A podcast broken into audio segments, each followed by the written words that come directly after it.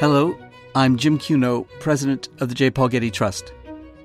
Welcome to Art and Ideas, a podcast in which I speak to artists, conservators, authors, and scholars about their work.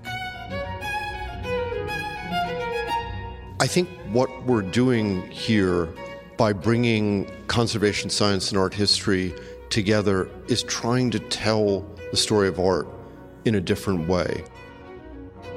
In this episode, I speak with the curators and conservators who worked on the exhibition Making Art Concrete Works from Argentina and Brazil in the Patricia Phelps de Cisneros collection, one of the Getty's contributions to Pacific Standard Time, LA, LA, Latin American and Latino art in dialogue with Los Angeles. This is the third part of the series titled The Making of an Exhibition.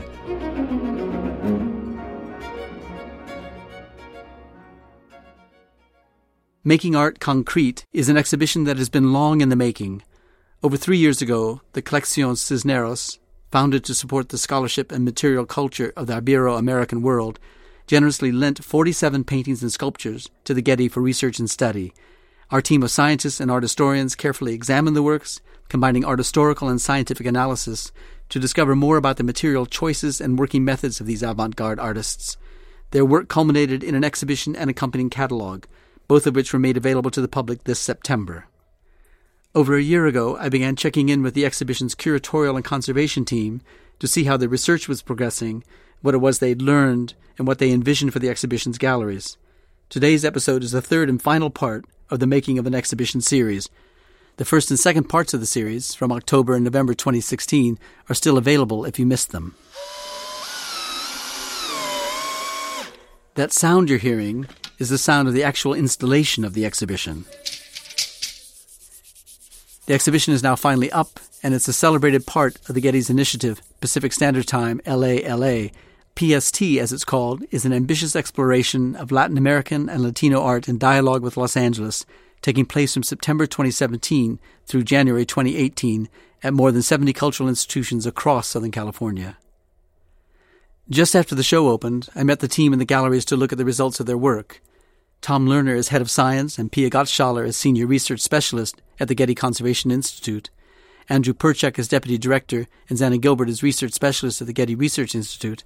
And Aleca LeBlanc is assistant professor of Latin American art at the University of California, Riverside.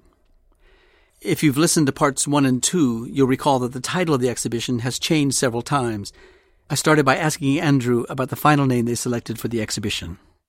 The title is Making Art Concrete Works from Argentina and Brazil in the collection Patricia Phelps de Cisneros, which, for those of you who have been listening from before, is a change from Limites Concretos, which was the working title coming into the exhibition, which had a lovely ring in Spanish that both the limits of concrete art, but also the concrete as a limit.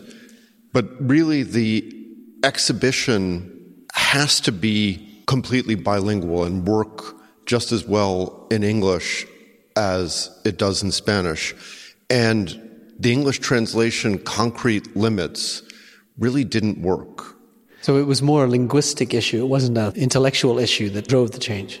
But then we came upon making art concrete, which was what we thought both a reference to concrete art, which is the kind of art in the exhibition, but also to the idea of what the kind of technical analysis, the kind of art history and exhibition that we're bringing together, which is to make art concrete, to take something that is sometimes abstract or intellectual and show the material and concrete nature of it. Oh.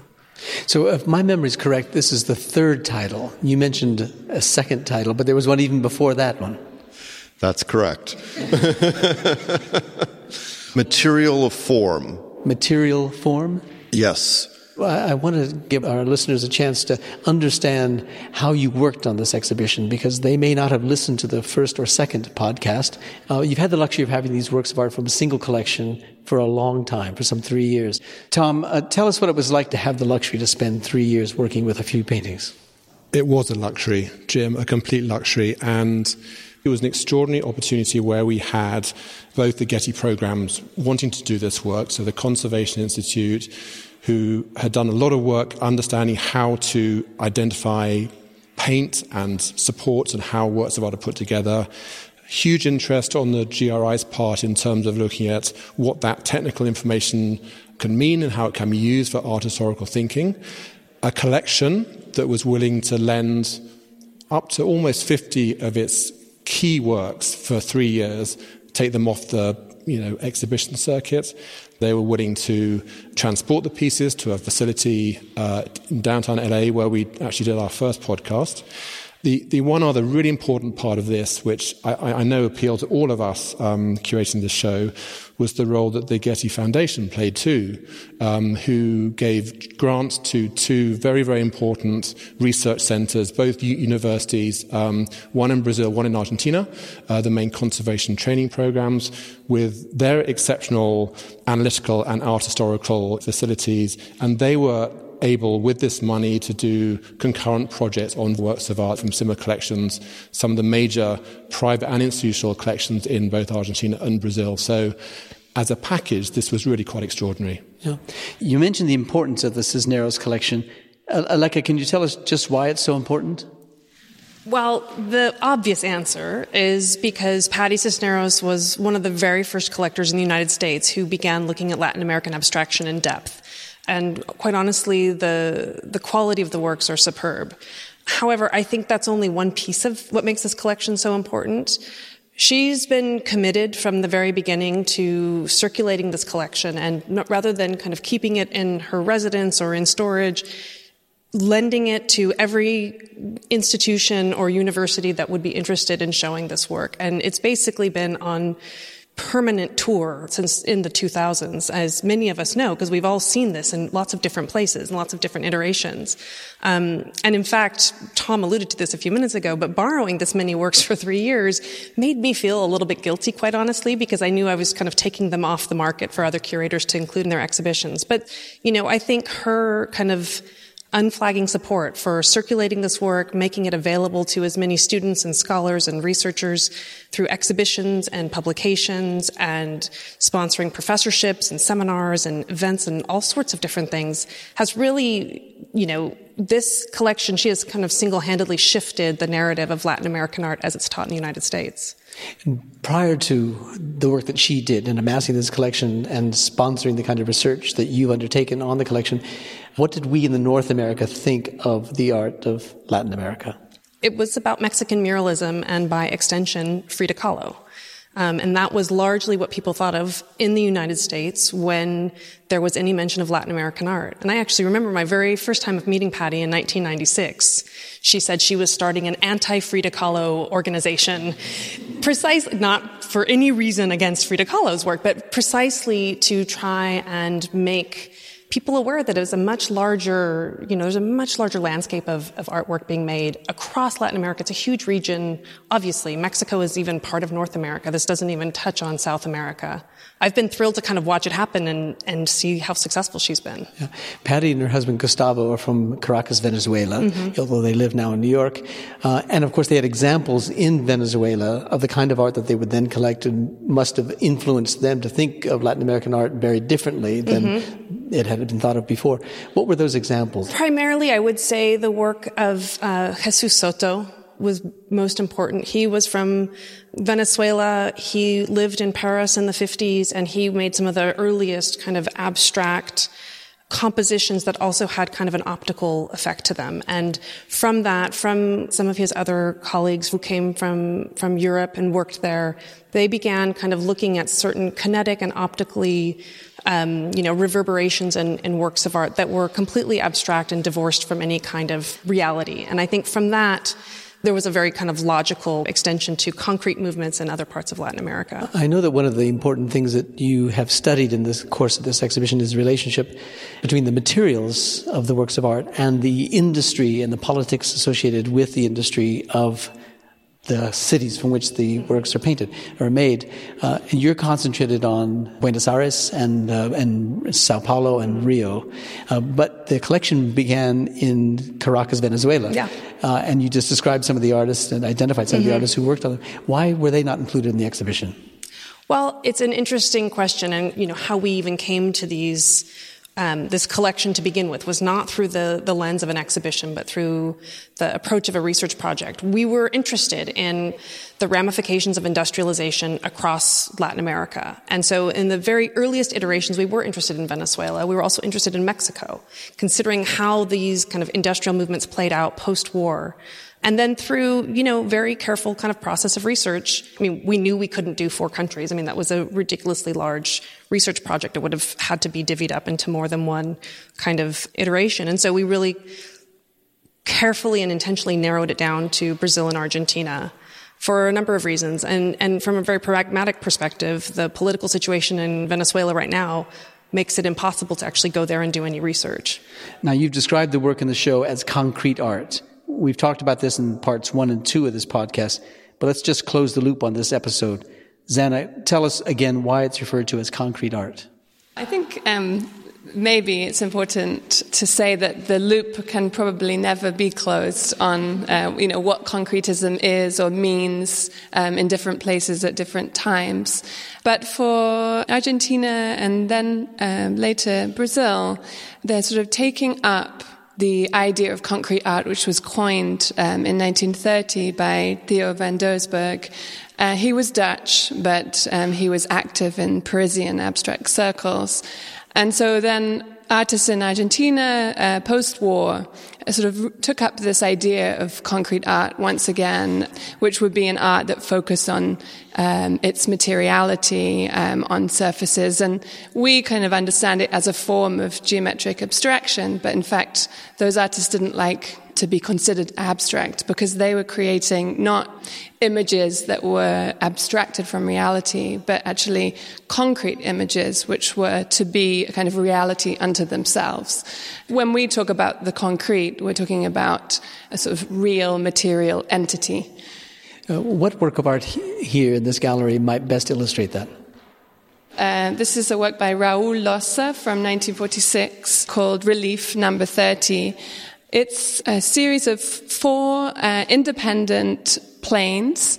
There are four elements which are differently colored green, yellow, uh, sort of dark burgundy, and a brick like red that are joined together by a piece of wire.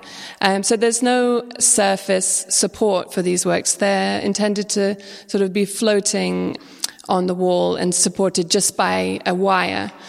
And Lozza paid very, very careful attention to the surface of the work, uh, the, the paint that he was using, and he carefully polished to create exactly the kind of matte surface um, that he was able to achieve. And I think one of the ways that the Lozza that Zanna was talking about really defines the concrete is that if you have a canvas and you are making brushstrokes on it, to some degree, whatever forms you're making are representations on a shape.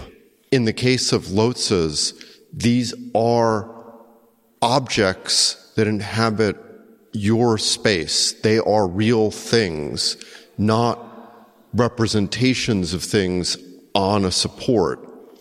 And when he calls them coplanar, they are physically on the same plane, meaning that the wire parallel connects to the wall and parallel to the wall. Exactly.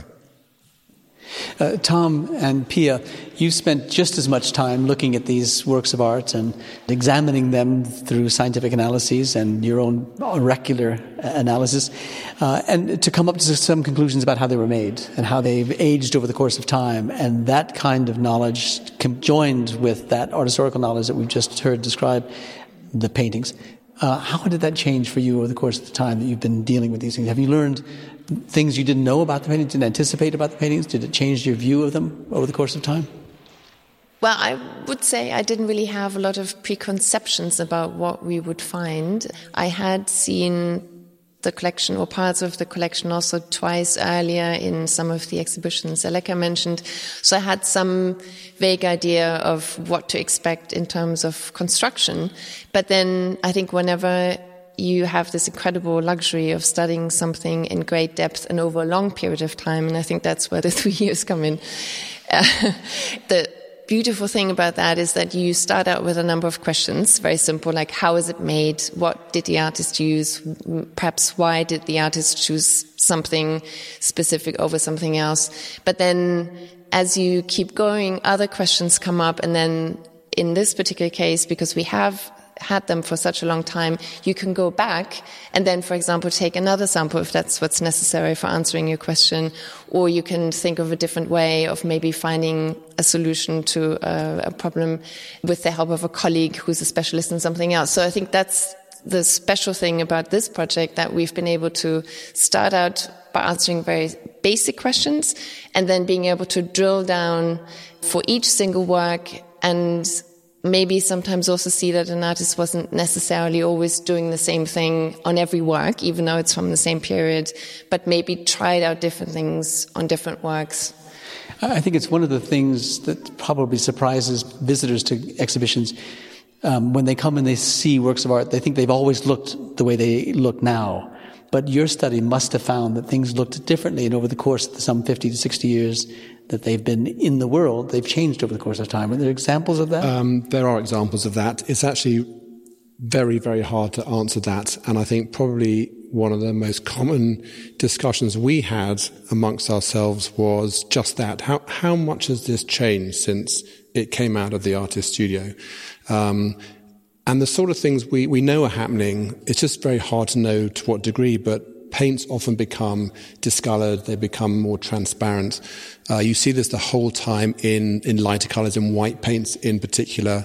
Um, looking around the galleries, we have whites that appear very yellow and somewhat discolored, but the sort of normal way of looking at a, a work of art and trying to estimate how much it's changed is when you have a painting in a frame and the frame's protected behind the frame rebate from the light and you have an immediate comparison. Of course, none of these works of art are framed at all. So it's really hard to precisely say exactly what shade of white or how opaque um, a, a, painting would have been, but changes have actually happened and it, it does impact on your perception. I think the other change that's undoubtedly happened is on some of these um, solid supports, which would have been very kind of flat and completely parallel to, to, the wall. Some of the, the larger square pieces have definitely warped a little bit. It's just um, a, a, natural consequence of these materials, especially when they're being exposed to uh, climates that aren't kept completely flat and stable. That said, these works of art are getting quite old now in terms of modern and contemporary art, and they're in amazing condition, most of them. I, I would imagine if uh, the visitor to the exhibition thinks that the works of art have always looked the way they look now, artists might have thought that they would always look the way they looked when they were first painted. And especially in the concept of the modern and the, the contemporary and the concrete in which these things are made of new and modern materials. Do we have evidence of artists being um, unhappy with the way things have changed and wishing to go back in and restore them to an earlier stage? I'll let someone else answer that specific question, but I, I will just answer with a very general um, comment on that, Jim, because it's it's actually a, a, constant area of interest when uh, you start to look at the conservation aspects of modern and contemporary art. I think with very contemporary artists, when artists are still alive, it's very, very typical, not always, but very typical that an artist has a huge amount of influence in how a work of art not only looks, but how it changes or not. There's often an enormous pressure to keep things looking exactly as they were when they were created. Um, sometimes it's just impossible. Things do age, everything ages, and sometimes the the concept an artist is, is trying to uh, portray is so important that almost the materiality uh, gets pushed way down the uh, the list of importance. When you go back through the 20th century and I'm going to arbitrarily pick a figure of about 50 years back. This is a completely kind of random number. But it seems to be when you go back beyond 50 years, that pressure becomes much less important, much less um, apparent, and the historic value, the actual material value, there's a much more uh, interest in, in understanding what you're looking at, is the original material that has then aged. And I think with this group of work, we're, we're just beyond that 50 years uh, boundary. So I think in general, now, we haven't had much discussion at all about trying to uh, recreate some of the differences that would have been in the past. But Pia, I mean, the, the only two artists that are still alive in this exhibition are Judith Lauand and Maldonado. And do we have any correspondence with, with them about how they feel about the works now? I don't think, um, well, I know for certain that I didn't ask Maldonado that specific question because he felt that all of this was done so long ago when he was in his early 20s.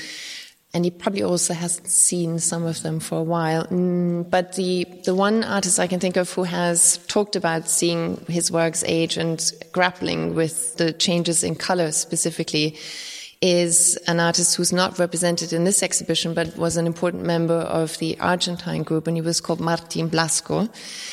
At one point, he made sculptures that he painted white, and he used a house paint, which is tendentially yellowing more quickly or more strongly, depending on the formulation, than other paints would.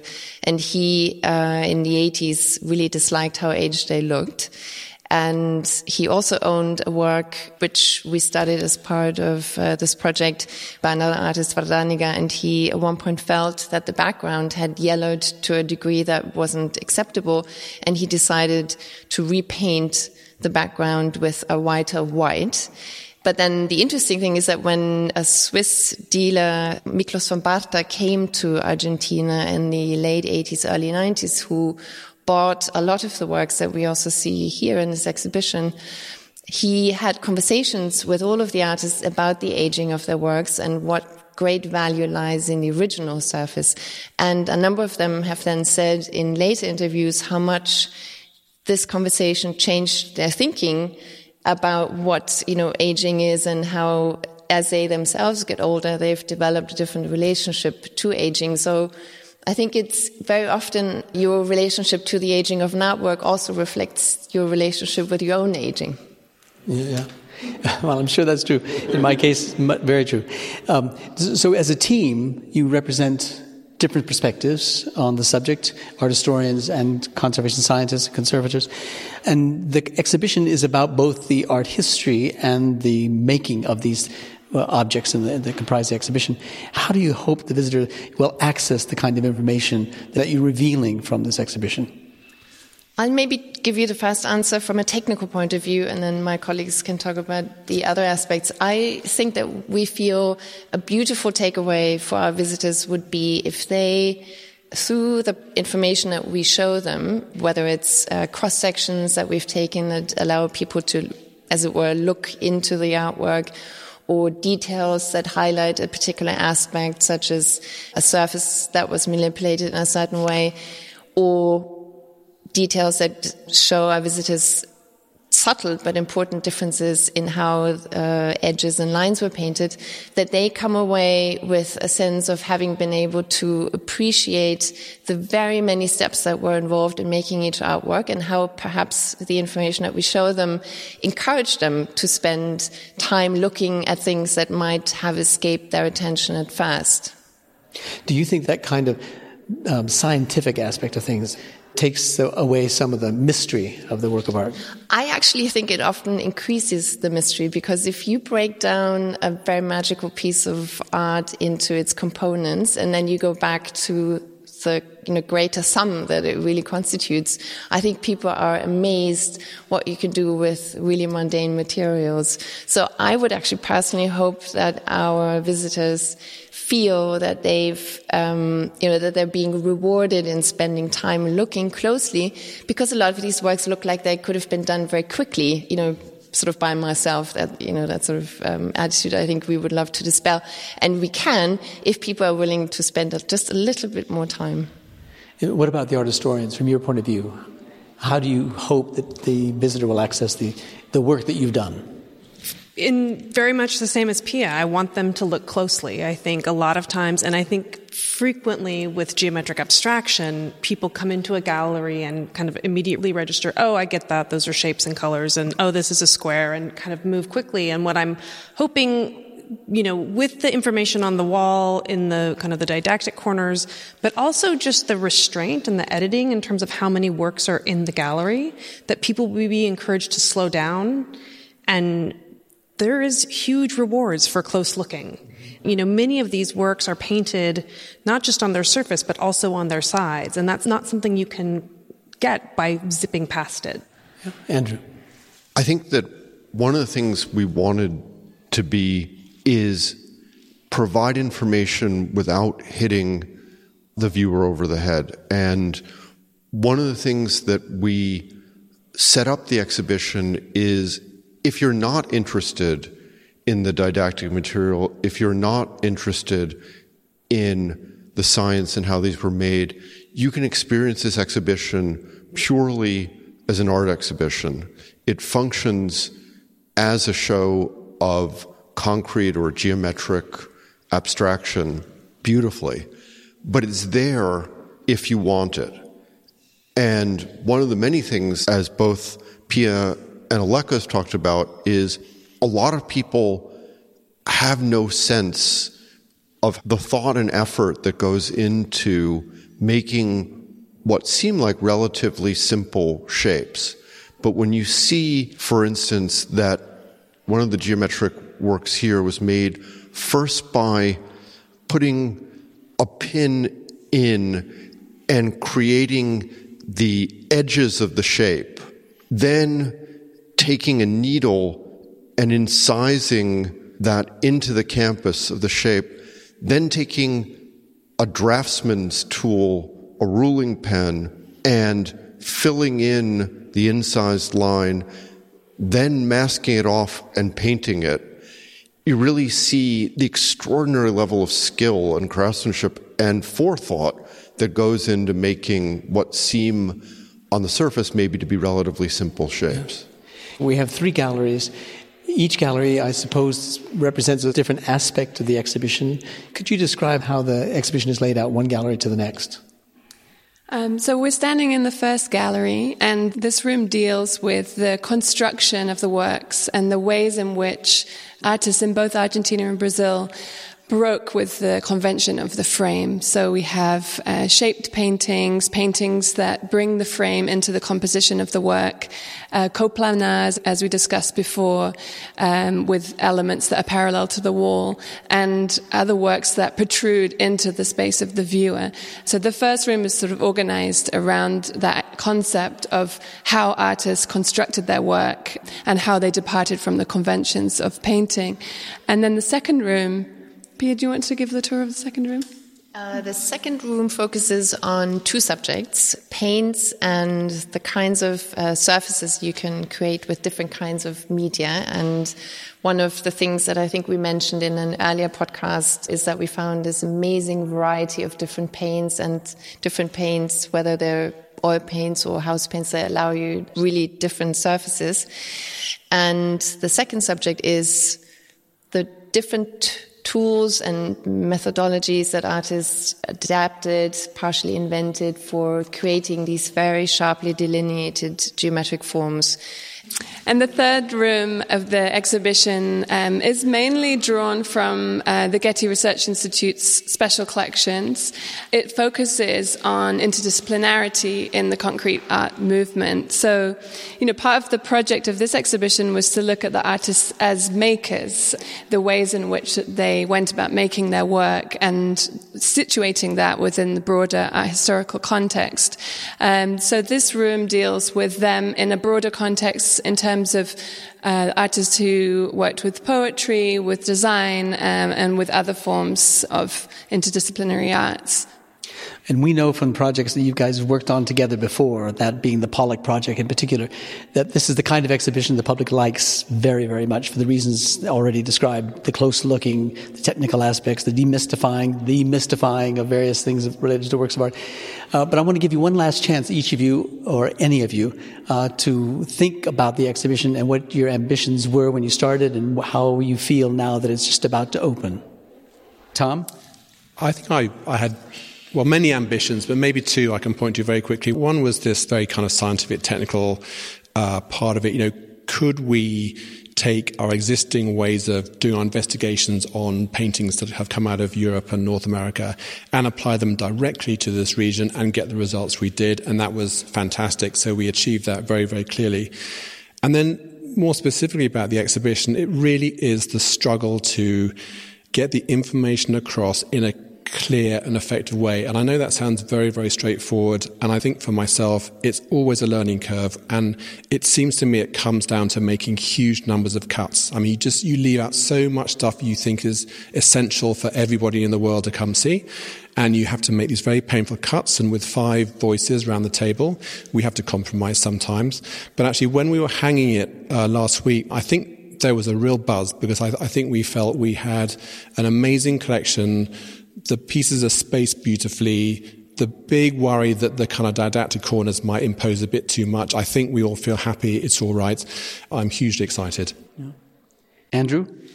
I think what we're doing here by bringing conservation science and art history together is trying to tell the story of art in a different way. And that people can see because we've grouped things in a way that they're not usually put together because we've put things together by artists using certain kinds of materials or the idea of moving from two to three dimensions rather than chronology or geography, which is usually how these things are presented. So I think that's allowed us to do something different. And what I hope is that that also leads to people thinking more broadly about how art history could be different. Yeah. Well, I've had the great pleasure of being in your company these past three years as you've been looking at and thinking about these things. And I can tell you that the results are fantastic. The exhibition is beautiful, deeply informative, and it will be exciting to all who come. So thank you very much, all of you.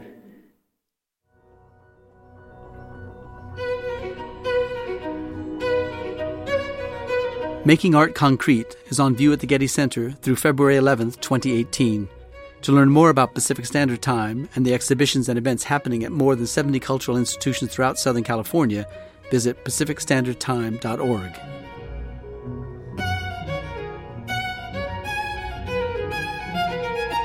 Our theme music comes from the Dharma at Big Sur, composed by John Adams for the opening of the Walt Disney Concert Hall in Los Angeles in 2003. It is licensed with permission from Hendon Music.